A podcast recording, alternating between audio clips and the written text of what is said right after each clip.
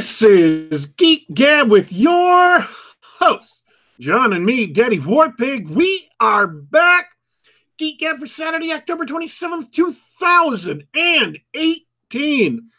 A mere four days before Halloween. We have on the show today, in addition to my usual fellow host, we have on the show today uh, an author whom I will introduce in but a moment. But before I do, uh, Dornall, how was your week? Hey, Daddy Warpig. It's it's been a regular week for me. Work, little exercise, a lot of gaming. You know how it is.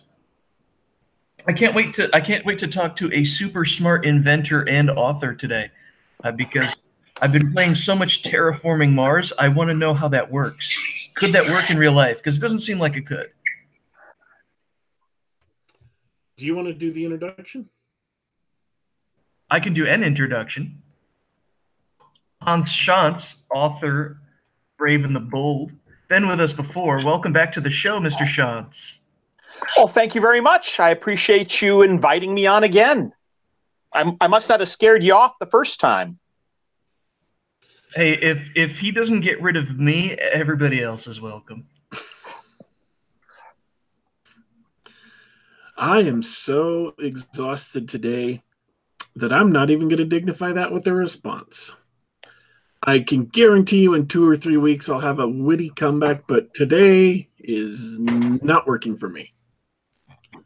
So, so you just have to schedule your insults for later. You, you mentioned you mentioned Halloween uh, DW. I not uh, I'm not a big Halloween guy. Do you have any plans for the semi holiday? Um, I don't have any plans for Halloween. Like none. Um, I was hoping to watch some horror movies, but but things have been very very just way way way too busy to hit any any horror movies. Not that there's any good ones coming out. We saw Halloween last week, obviously, we talked about it. And the next horror movie that's coming out that was even interesting isn't coming out until November 9th. I mean, what the hell is up with that? Um, Very strange.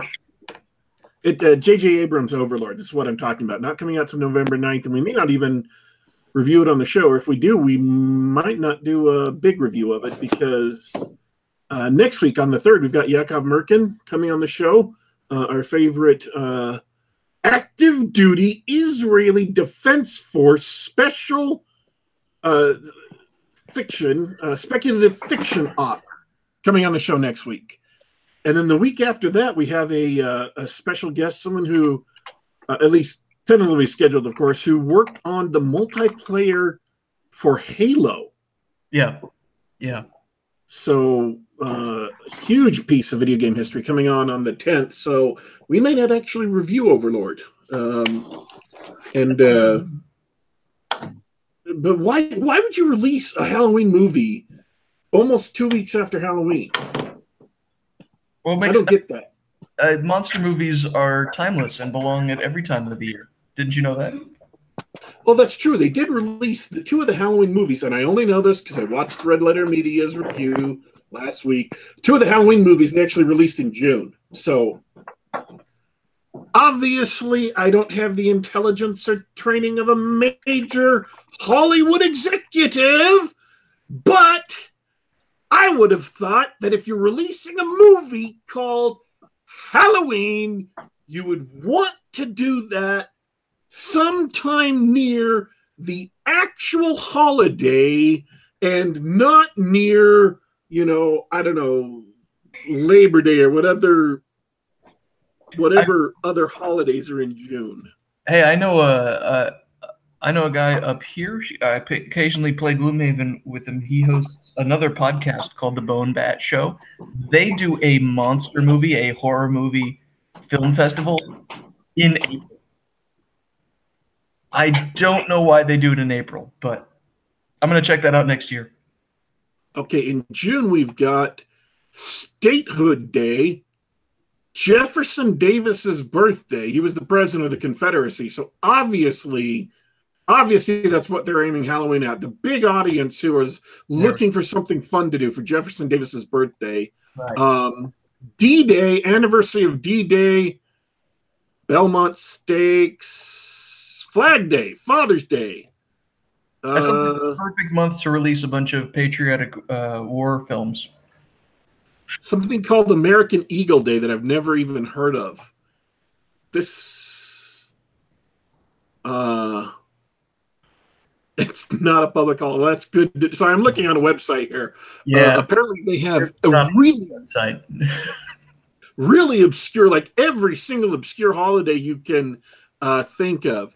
Uh, that's June for you. I, I was correct in thinking there was nothing major. I mean, heck, it would be better to rele- release Overlord in June because D Day happened in June.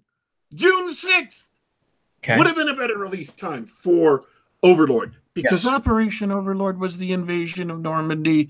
It was D Day. Uh, and this is a story about a bunch of about a uh, racially and sexually diverse group of allied soldiers behind the lines of d-day who stumble upon a nazi plot to create uh, zombies of some form or another and in order to save the life of one of their own people they eject him with the zombie juice and uh, I, i'm guessing things don't go well thereafter Yeah, so you know, I'm going to go ahead and and put this out there just for everybody listening.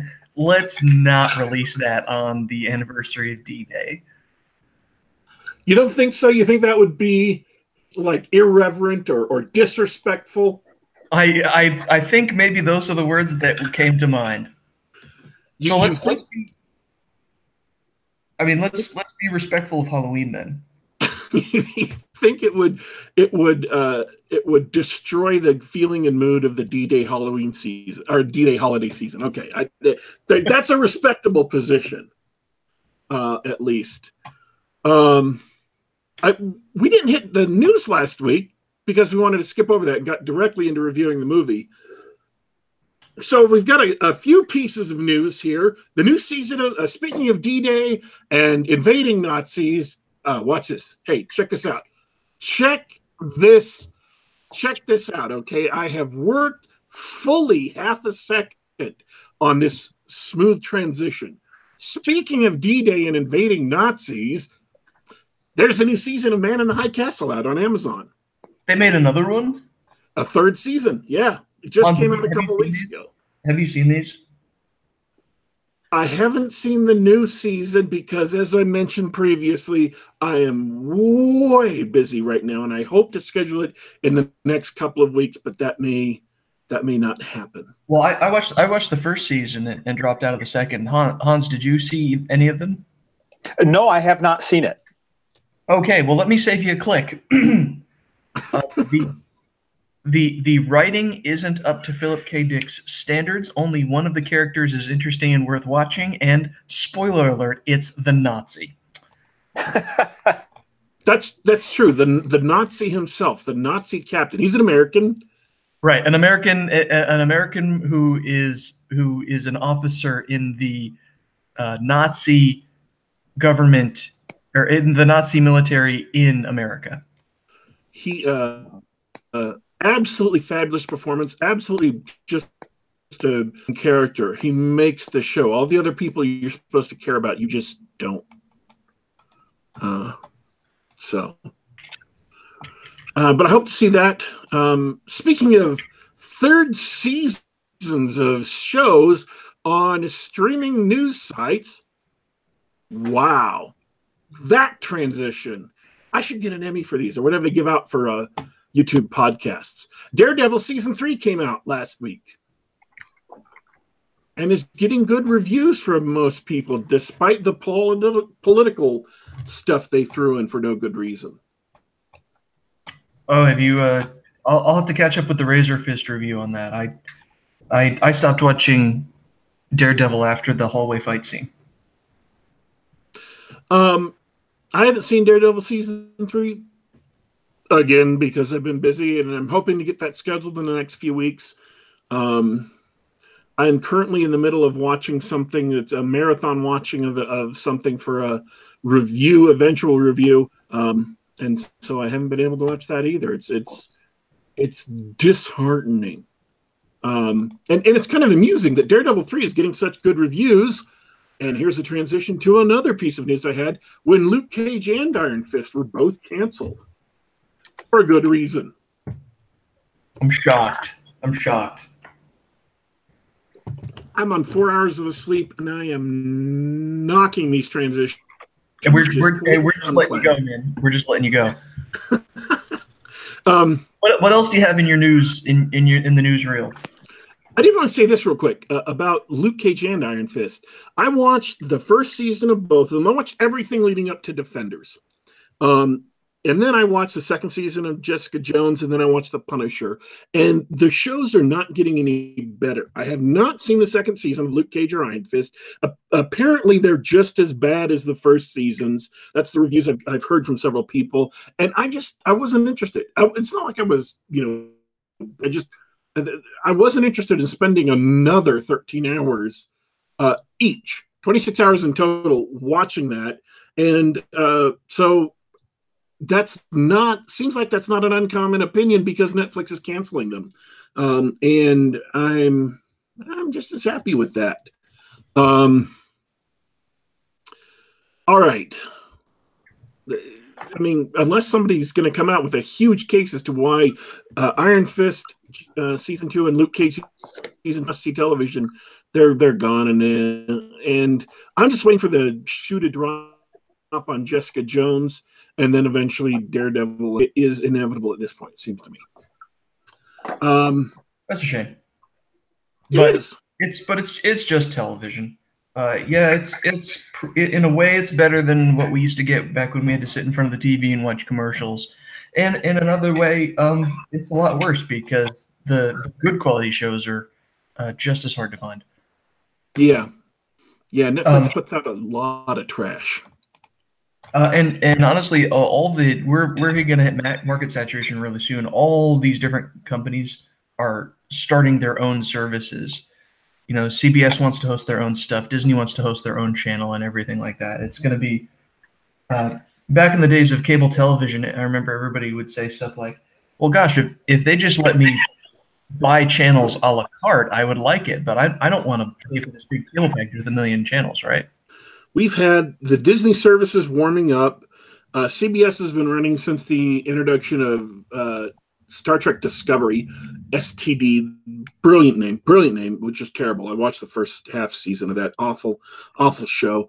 Um, and then DC Universe just launched with its own uh, original show, and um, they're it's just too much money, too much pain in the too much pain in the rear um, to try and get all of that. Uh, I mean, I got Prime Video because I subscribe to Amazon Prime because I get enough stuff from Amazon to make it worthwhile to save on shipping, uh, and I get a bunch of free videos with that, and that's barely worth checking out most of the time. And they've actually got some really good shows on there. They've got uh, all the Batman the animated series shows. They stole that from Netflix. They've got all the seasons of The Expanse, and plus a bunch of original shows. Which, while not being you know shaking the market, uh, they're mm, there's a lot fewer of them, but apparently a lot better than Netflix's stuff. They're a lot better reviewed. So you know this. I, the uh, I, I hear you. Uh, unfortunately, the the more stuff to watch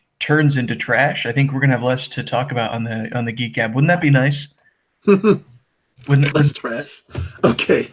Um, well, we have. Uh, um, let's I don't talk think, about the Brave and the Bold. I was gonna say. I was gonna say. It doesn't sound like our guest likes TV. well, I, I, I, was going to butt in that uh, I really appreciate Amazon Prime's uh, classic sci-fi series. They have Babylon Five up uh, for free viewings. I've been going back and looking at some of those episodes, and I see they also have Stargate Atlantis, which had a few memorable episodes. So uh, I really actually prefer Amazon Prime to Netflix these days for my movie watching. Well, I, I think I just picked up a trial of Amazon Prime. I'm gonna, you know what? I'm next week is Lost catch up on Bab Five. You know what? I have seen all of Babylon Five. Seen the original series, and then the two or three uh, movies they released after the series ended.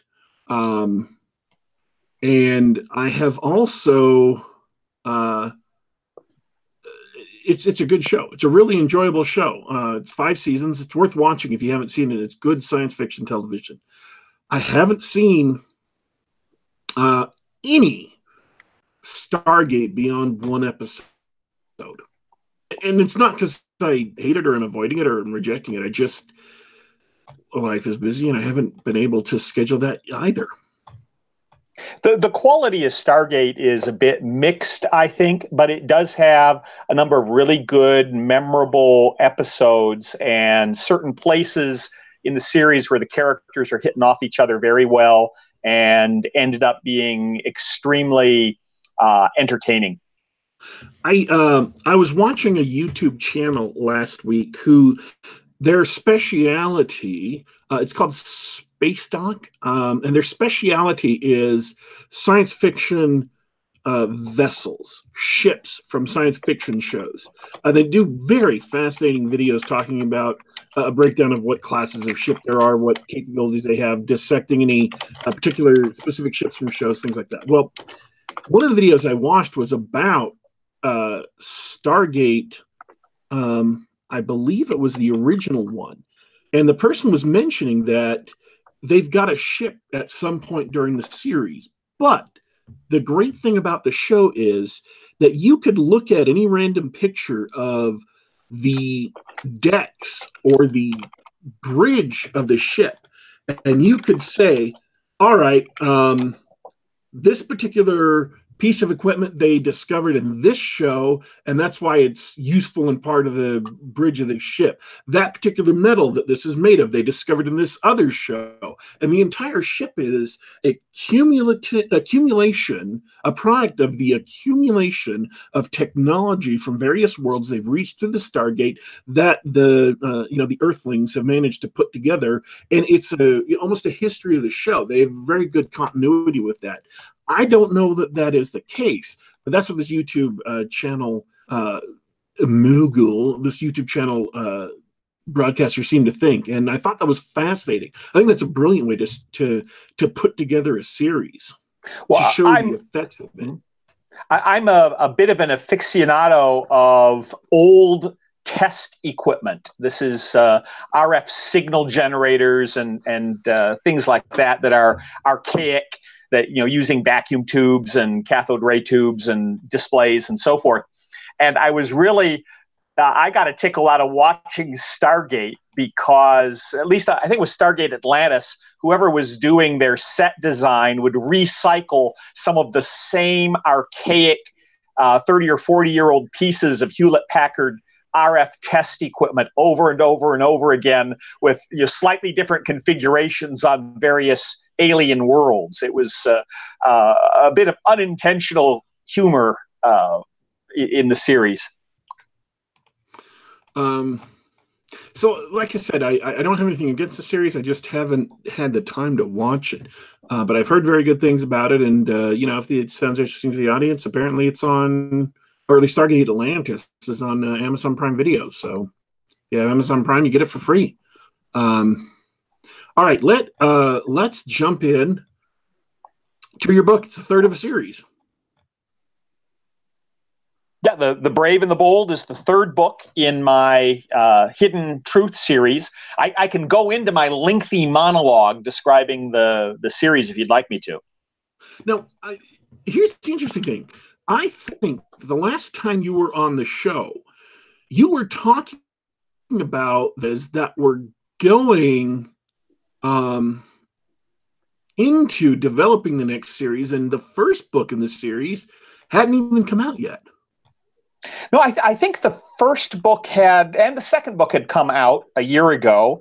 Uh, I'm on the book a year plan, and I'm not quite managing that. It's ending up being about 15 months or so um, between releases. But my books are set in an overarching universe. It's uh, a mix of secret history and alternate history up until the, uh, the, the branch point where it turns into alternate history is when Gore defeats Bush in Florida, winning the 2000 election.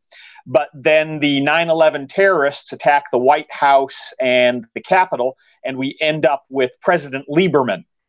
Uh, but up before that branch point, it's effectively the same history as our own. But over the course of my books, we discover that there is a secret cabal behind the scenes, pulling the strings, trying to consolidate power and uh, reshape civilization to make uh, the world more easily ruled. And that that secret history uh, really motivates the series because my my hero, uh, a high school student in the first book, discovers some subtle clues to the secret history and to physics discoveries that have been suppressed, and uh, that leads him into contact with the evil conspiracy. In the second book, the hero and his friend go off for their freshman year at Georgia Tech and have to fight the uh, conspiracy's attempt to implement a social justice convergence on their college campus. And now, in the third book, uh, The Brave and the Bold, the summer after uh, my hero's freshman year, uh, they're off to infiltrate the cabal's uh, summer meeting on Jekyll Island, Georgia, which has a, a historical significance as the location where a, the group of bankers met to plot and plan out the implementation of the Federal Reserve System. So, there, uh, my heroes are trying to infiltrate this meeting of the cabal to stop the cabal's evil scheme to uh, initiate a, a Middle East war in Iraq, which had not happened on that timeline yet and then the uh, G8 summit is uh, immediately following, and they're they're trying to get in and uh, thwart the cabal's evil schemes to to take over the world. I like it. I, honestly, it, it it's one of those things there where it's starting to sound just like reality. it, it reality has converged amazingly well to uh, uh, my story. I started off in book one where the cabal was using these phony FBI agents who were in on the cabal and doing the cabal's evil bidding and uh, uh eliminating people who were getting too close to the uh, uh, the secrets. And you know it, it's it's worked out very nicely. In fact, I, I made the tagline for book three, "Where we go one, we go all." Uh, because there's uh, uh, kind of a shout out to the whole Q conspiracy where my heroes and their allies are working in parallel with the uh, Q conspiracy in this alternate universe to try to change the course of history. I, I, I love it. It's it, it's one of those things where I, I guess maybe it's just current year uh, politics and, and and the way the way the America is working right now. It's fascinating to find out that the the conspiracy theories you you know read about and saw on TV aren't exactly true, but there are weird things. There there are weird and strange people and forces pulling strings. Oh, absolutely. One of the uh, uh, gimmicks that I use in my writing is when I'm introducing a conspiracy, the stranger and more outlandish the factoid I drop into my book, the more likely it is to be the honest to goodness truth. So a lot, a lot of my fans uh, uh, have a bit of uh, you know, discombobulation when they start Googling some of the strange things that happen in my book and realize that all that stuff that I'm talking about really happened. That's cool. Like, for instance, in, in my book, uh, the uh, uh, bad guys are talking about how they used to exert control over the uh, elites through uh, blackmail and uh, coercion. And one of the techniques that they used is all of the students attending Ivy League schools were forced to submit to a nude photograph uh, as a part of a, uh, a, supposed study of posture and scoliosis. And it turns out all that really did happen. And you know, for about 30 years or so, anyone who attended an Ivy League school, there's a there was a nude photograph taken of them. And in my book, the uh, uh, evil conspiracy was using that to blackmail uh, you know, certain people who are very sensitive to those kinds of uh, uh, disclosures. You know, nowadays, of course, uh, they're using much more sophisticated electronic surveillance methods to implement their blackmail. That's interesting. That that they'd actually do that. And and am I the only listener who immediately checked his posture and straightened up when you started talking about that? Did, They're did watching, you know. Um, hey, uh, actually, we've got some some great comments from the chat. John Mollison says he's already halfway through Brave and the Bold. He says he's loving it. It's light on action, but the in jokes are tickling his funny bone.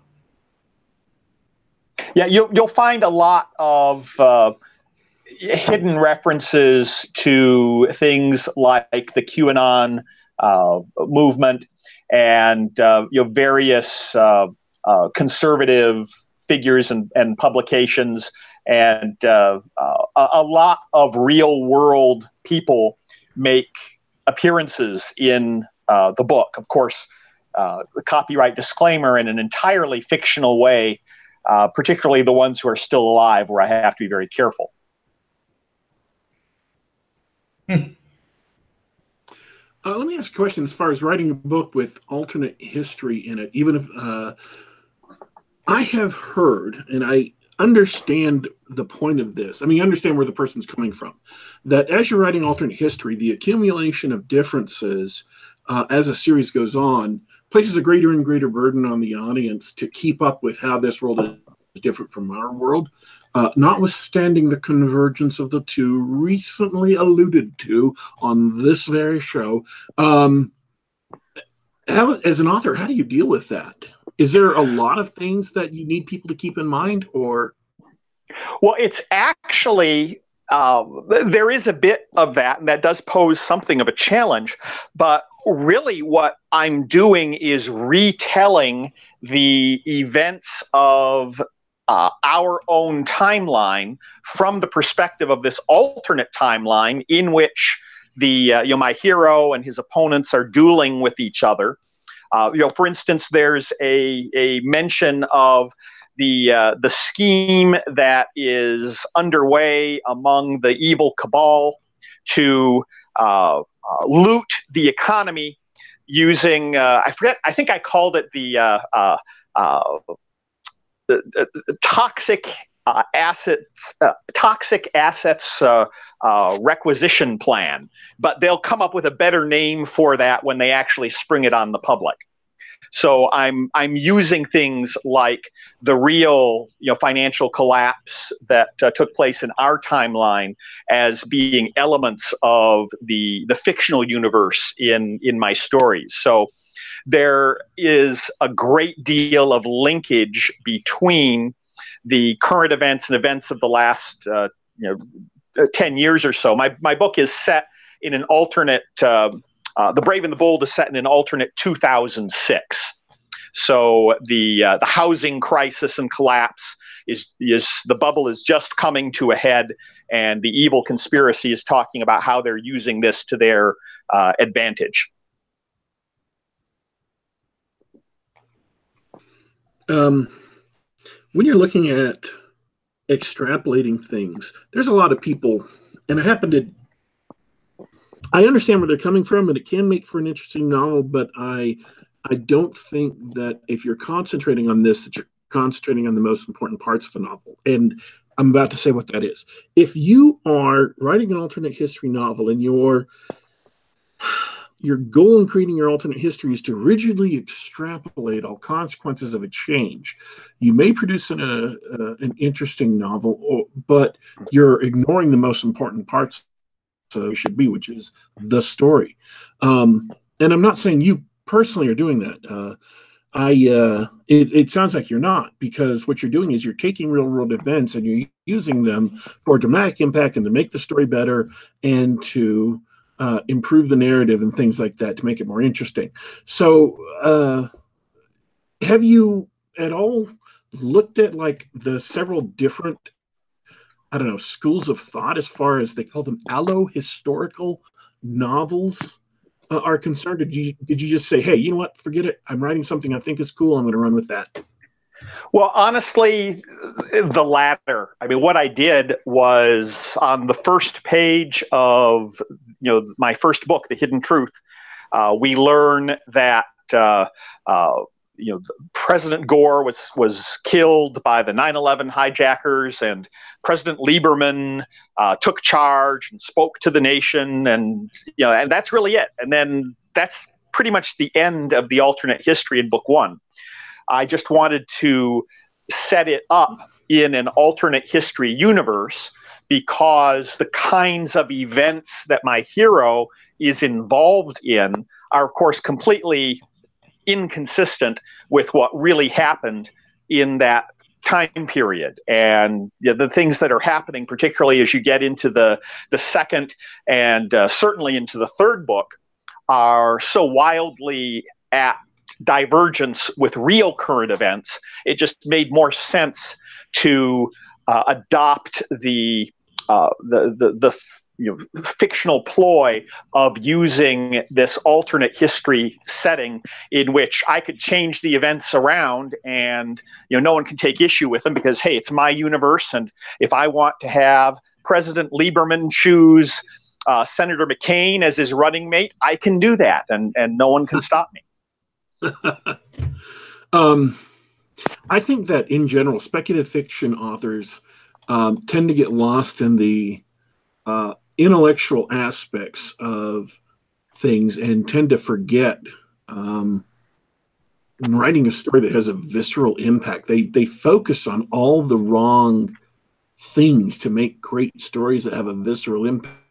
Uh, I think an obsession with that has really damaged uh, public perception of the genre for the last you know 80 years or so. But um, I'm really glad because the way you did it um, is is I think the way that you should be done. You need to focus on writing a great story with great characters that are colorful people first. Um, the interesting characters, characters that the audience can be drawn in for and care about and stuff. Uh, but that's I'm, I'm I don't want to get off into a ramble here. Uh, I'm going to instead pause and uh, beat my fellow host over the head until he asks you a question. Oh no. Yeah. I, that really happened. I, I did I, I don't have a question, but I do have a thought. I, I I appreciate the way you went at the alternate history, uh, not just because you have the freedom to pretty much do whatever you want, but uh, here's a here's a thought experiment. Let's say that you're always writing your series in the present day, which is fun and it's common.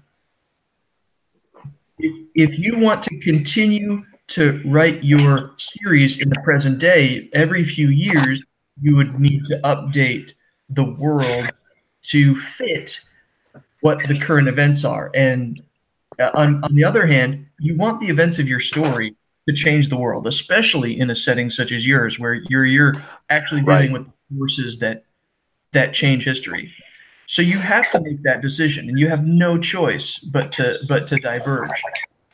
Um, oh, a- absolutely. And in fact, that's specifically why my story is not set in the present day. It's set, well, the, the first book was set in like 2004, 2005. The uh, uh, second book was the 2005, 2006 academic year. And the third book is the summer of 2006. And I, I choose that time setting because it's not too far in the past, you know, most of my readers are going to have some recollection of the events, so it, it's not going to be anything foreign or strange to them if I'm I'm uh, you know talking about uh, you know Al Gore and and Lieberman and and so forth. But uh, at the same time, we have the benefit of uh, hindsight you know, I can talk about how, oh, we're plotting in a couple of years to have this bubble collapse and uh, have a, a, huge government bailout that will enrich the uh, evil conspiracy. And of course, we know from our perspective, on our timeline, something very much like that uh, actually happened.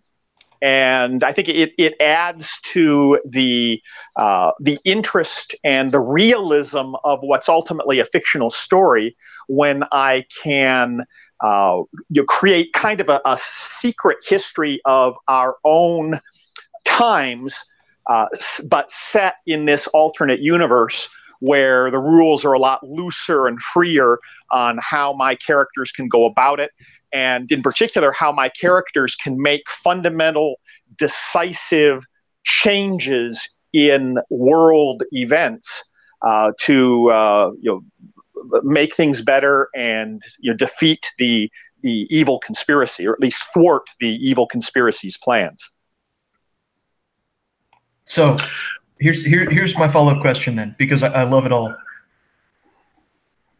Do you plan on uh because uh, in our wacky timeline we have one particular individual uh, who who may be defeating the evil conspiracies if they exist. Do you plan on incorporating uh, our current president into your timeline? I I really haven't decided yet because you know in in my timeline, uh, actually my my heroes are going to be uh, instrumental in uh, eliminating one of the primary. Uh, in, book three, it's kind of alluded to, but my hero's actions end up uh, you know, ending the career of a very prominent uh, Democratic uh, uh, politician. Um, in another book or two, we'll be getting to the 2008 election. And I was planning on making that kind of an accelerated version of you know, what happened in 2016. And I hadn't decided whether I would introduce Donald Trump as a character where of course it would be you know I, would be much more tightly constrained i've been considering using aaron russo as a presidential candidate now russo was uh, uh, going to run for the governor of nevada but ended up dying of cancer which is a fate that happens to the uh, uh opponents of the cabal end up dying early, uh, you know, young of mysterious ailments uh, if they are thwarting the cabal or standing in the cabal's way. So I thought using Aaron Russo as kind of a political stand-in for uh, a Donald Trump-like figure would probably uh, be a good alternative. But I, I, really haven't decided if uh, uh, Donald Trump is going to run for president in 2008 in my fictional universe, or if the uh, the political hero will be uh, someone like uh, Aaron Russo. Yeah, that, some that real. That might be wise to use a stand-in just uh, just to avoid the whole the whole possible controversy. He can Donald Trump can remain just just a real estate mogul and reality TV star in your uh, alternate universe.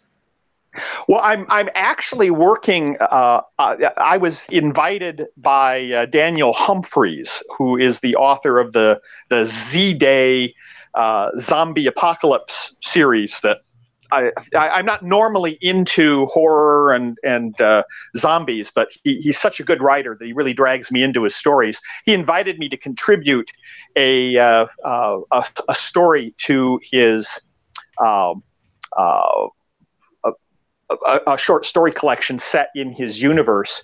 And I'm planning on having it set in my timelines, uh, you know, future of, of, of 2018, which is when he has his story set, and have my characters marveling at, uh, uh, you'll, you'll never believe who's president on this strange timeline. It's Donald Trump, and having a good laugh uh, uh about that that uh, completely improbable and unrealistic uh, sequence of events. You know, with uh, you know, if you look at enough timelines, even something as crazy as that will eventually come up. And by the way, did you know the Cubs actually won the World Series? So you know that's a screwed up timeline. I was just about to say the exact same thing. so I'm, I'm, look, I'm looking forward to that story. This is the strangest timeline ever. Well, and then of course everyone there's going to be a zombie apocalypse in it, so you know it's a strange, a really strange timeline. Wow. Yeah, uh, I, I, caught I caught a continuity error in in his book uh, that I don't think he had realized was there uh, because he specifically had mentioned that the Cubs did not win the uh, uh, the World Series. So it, that that's actually going to give me a divergence point between our own timeline and the zombie apocalypse timeline of uh, his fictional universe. So uh, one of the premises of my uh, alternate history series is that there is a technology that will allow you to communicate and even uh, interact with and travel to these alternate parallel timeline universes.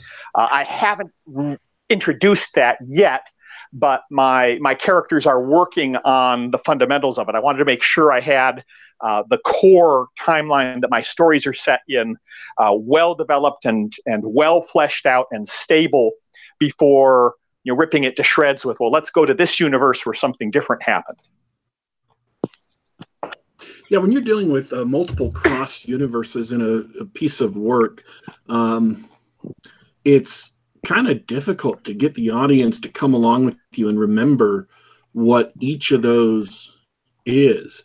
Uh, Sliders got out of it by just you know not caring. They just went to a new one every episode, and they really, for the most part, never ever went back. So they didn't have to care. But uh, and and I guess with one short story, um, it doesn't necessarily signify much either. But uh, on a continuing basis to um, you know to to establish it it's hard enough to establish characters that the audience mm-hmm. can keep uh, in their minds as being very distinct from each other let alone trying to do it with uh, uh, entire universes oh absolutely and it, it it's extremely dangerous as an author to start playing that multiple timeline game because then you kind of lose connection with well what reality are we in and what what are the fundamentals of this fictional universe?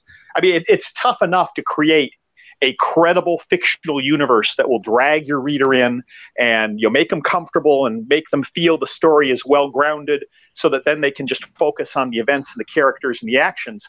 If you're doing that and then you know jumping uh, haphazardly into all kinds of different multiple universes where the rules are different then it, it, it really is tough to carry your reader along with that. And you'll notice that some of the most effective uses of that technique uh, are where the, the story is focused on a principal timeline and just has an occasional diversion into this you know what if mirror universe i mean star trek is the prime example you know in the original series they had the one episode where you got to go to the mirror universe and see evil Spock with a beard and look at some of the consequences of, you know, what if our heroes, instead of being paragons of virtue, were, were paragons of vice? And, uh, you know, what interesting, uh, you know, storytelling opportunities came out of that. But if, if that was every episode, it would lose its impact. And instead of being a particularly creative and engaging storytelling concept, it would just rip the whole fictional universe apart and lose the reader's interest.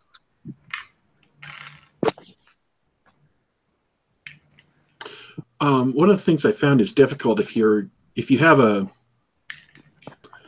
um, is is I mean, and again, it ties into my earlier question is um, having enough details of an alternate history to keep the audience enthralled or, or, or, up to speed on what's happening and why.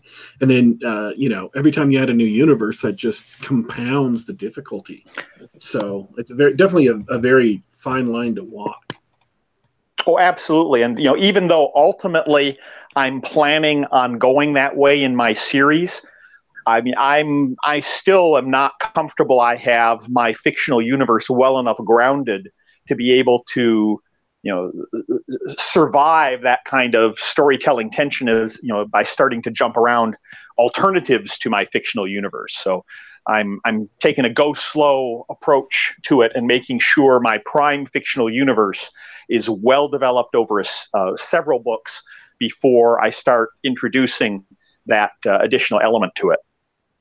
Now, I've uh, I've actually read um, both of the two Z Day novels that are currently uh, out, um, and it is uh, it's kind of interesting uh, about how he went about doing it and some of the things that happened, especially in book two. I'm being I'm being super vague because it's really difficult to discuss any of that without giving away some spoilers. But if right. you're at all like fiction, the uh, it's called the Paxton Locke series, um, L O C K E, uh, by Daniel Humphreys. I've read uh, two of the books, uh, both of the books in that in that series so far, and so uh, I've enjoyed.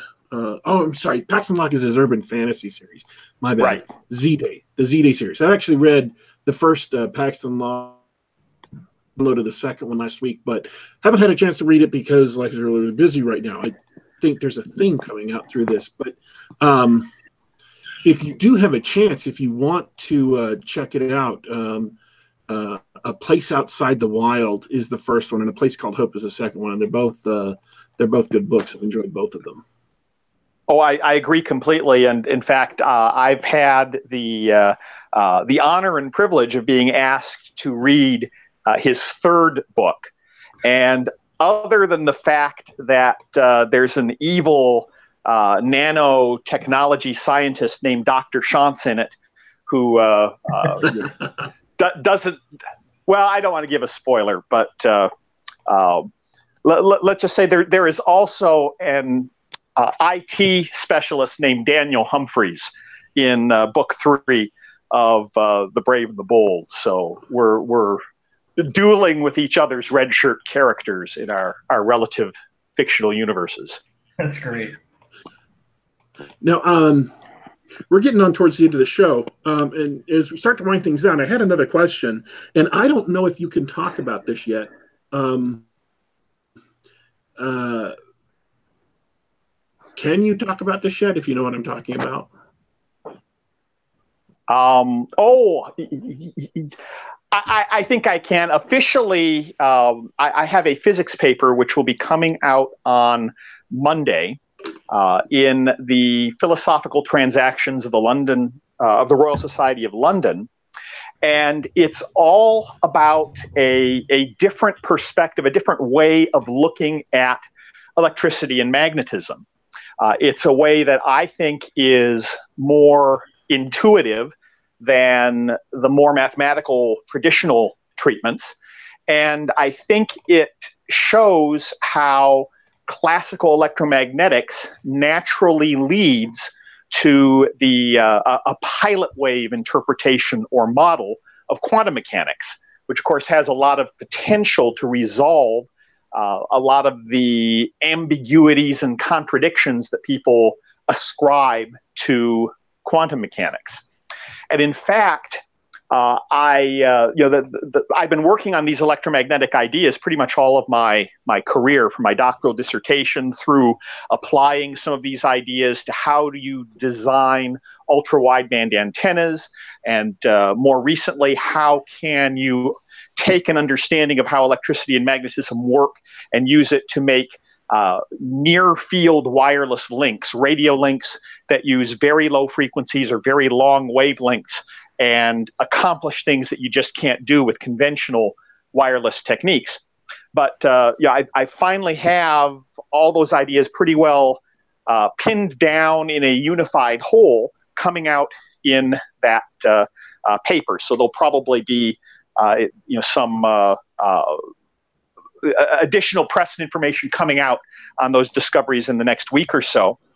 But uh, from the fictional point of view, you know, I had, uh, I, I still have difficulty understanding why the ideas that I've stumbled across weren't identified a hundred years ago by people like you know Heaviside and uh, Heinrich Hertz and Oliver Lodge and their contemporaries, and that was a big motivation in writing the Hidden Truth to put those ideas into a fictional setting where, well, if they didn't come out, it must be because some evil conspiracy is trying to suppress them, is trying to throttle the advance of science and technology. And why would they be wanting to do that? Well, because they want to maintain control and take over the world. And that was a, a bit of the, the premise behind the fictional universe in which I ended up setting my stories. And my hero's introduction to it is in discovering uh, obscure references in old physics books that present this idea that then had been suppressed by the, the evil cabal. So that's the idea that ultimately inspired me to write, develop my fictional universe and write my, my science fiction. That's that's wonderful. First of all, congratulations on getting that all wrapped up and put together. I'm really excited to hear about that.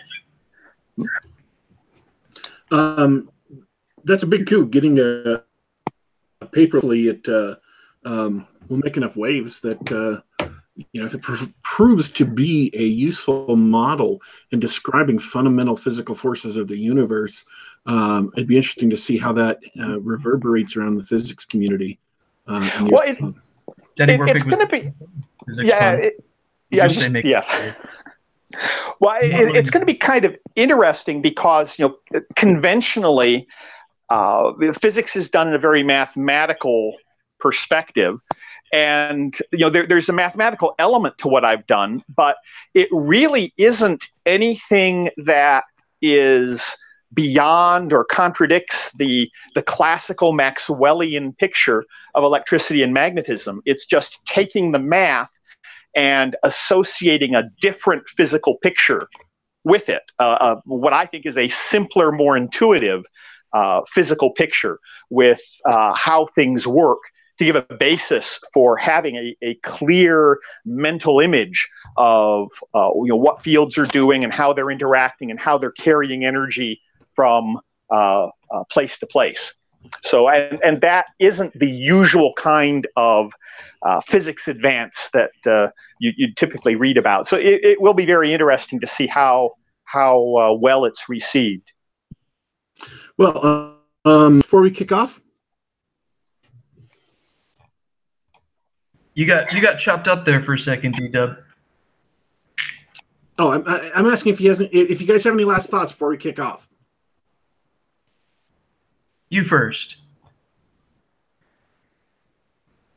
Hey, uh, actually, I'm really excited to hear about this, uh, uh, about your paper. Are you going to send us uh, links and everything so we can read that up later? Yes, I, I uh, have been talking with uh, one reporter who I understand is working on a uh, article on it. I don't know the details of that, so I'm not not sure if and when that's that's coming out. But I will certainly be uh, talking about it and on my my Twitter feed, and I'll make a point of uh, uh, you know, sending you guys some more information. And you know, if, if you're interested, I'd be happy to come on some other time and talk about it further. Cool. Any last thoughts, Dornall? Well, uh, thanks for coming on and chatting with us. It's really uh, fun and interesting to hear about your alternate history. Um, and as usual, thanks to everybody in the chat hanging out with us live and uh, and talking with uh, us and the guests. Well, thank you all uh, very much for having me on. It's always a pleasure. I like uh, watching Geek Gabs, even though I don't normally get a chance to participate in them live. Uh, I do uh, tend to watch them on on YouTube. You you guys always have an interesting collection of guests, and I'm honored and delighted that you let me on your show. All right. Thanks for coming on. Uh, thanks for the audience listening. And uh, apparently, I'm breaking up, so I'll make this very, very quick. Uh, this is Geek Gab. We're here just about every Saturday, just about this time. Uh, listen to us live on YouTube. We are letting you go for today, but don't you worry. Don't you fret. We will be back.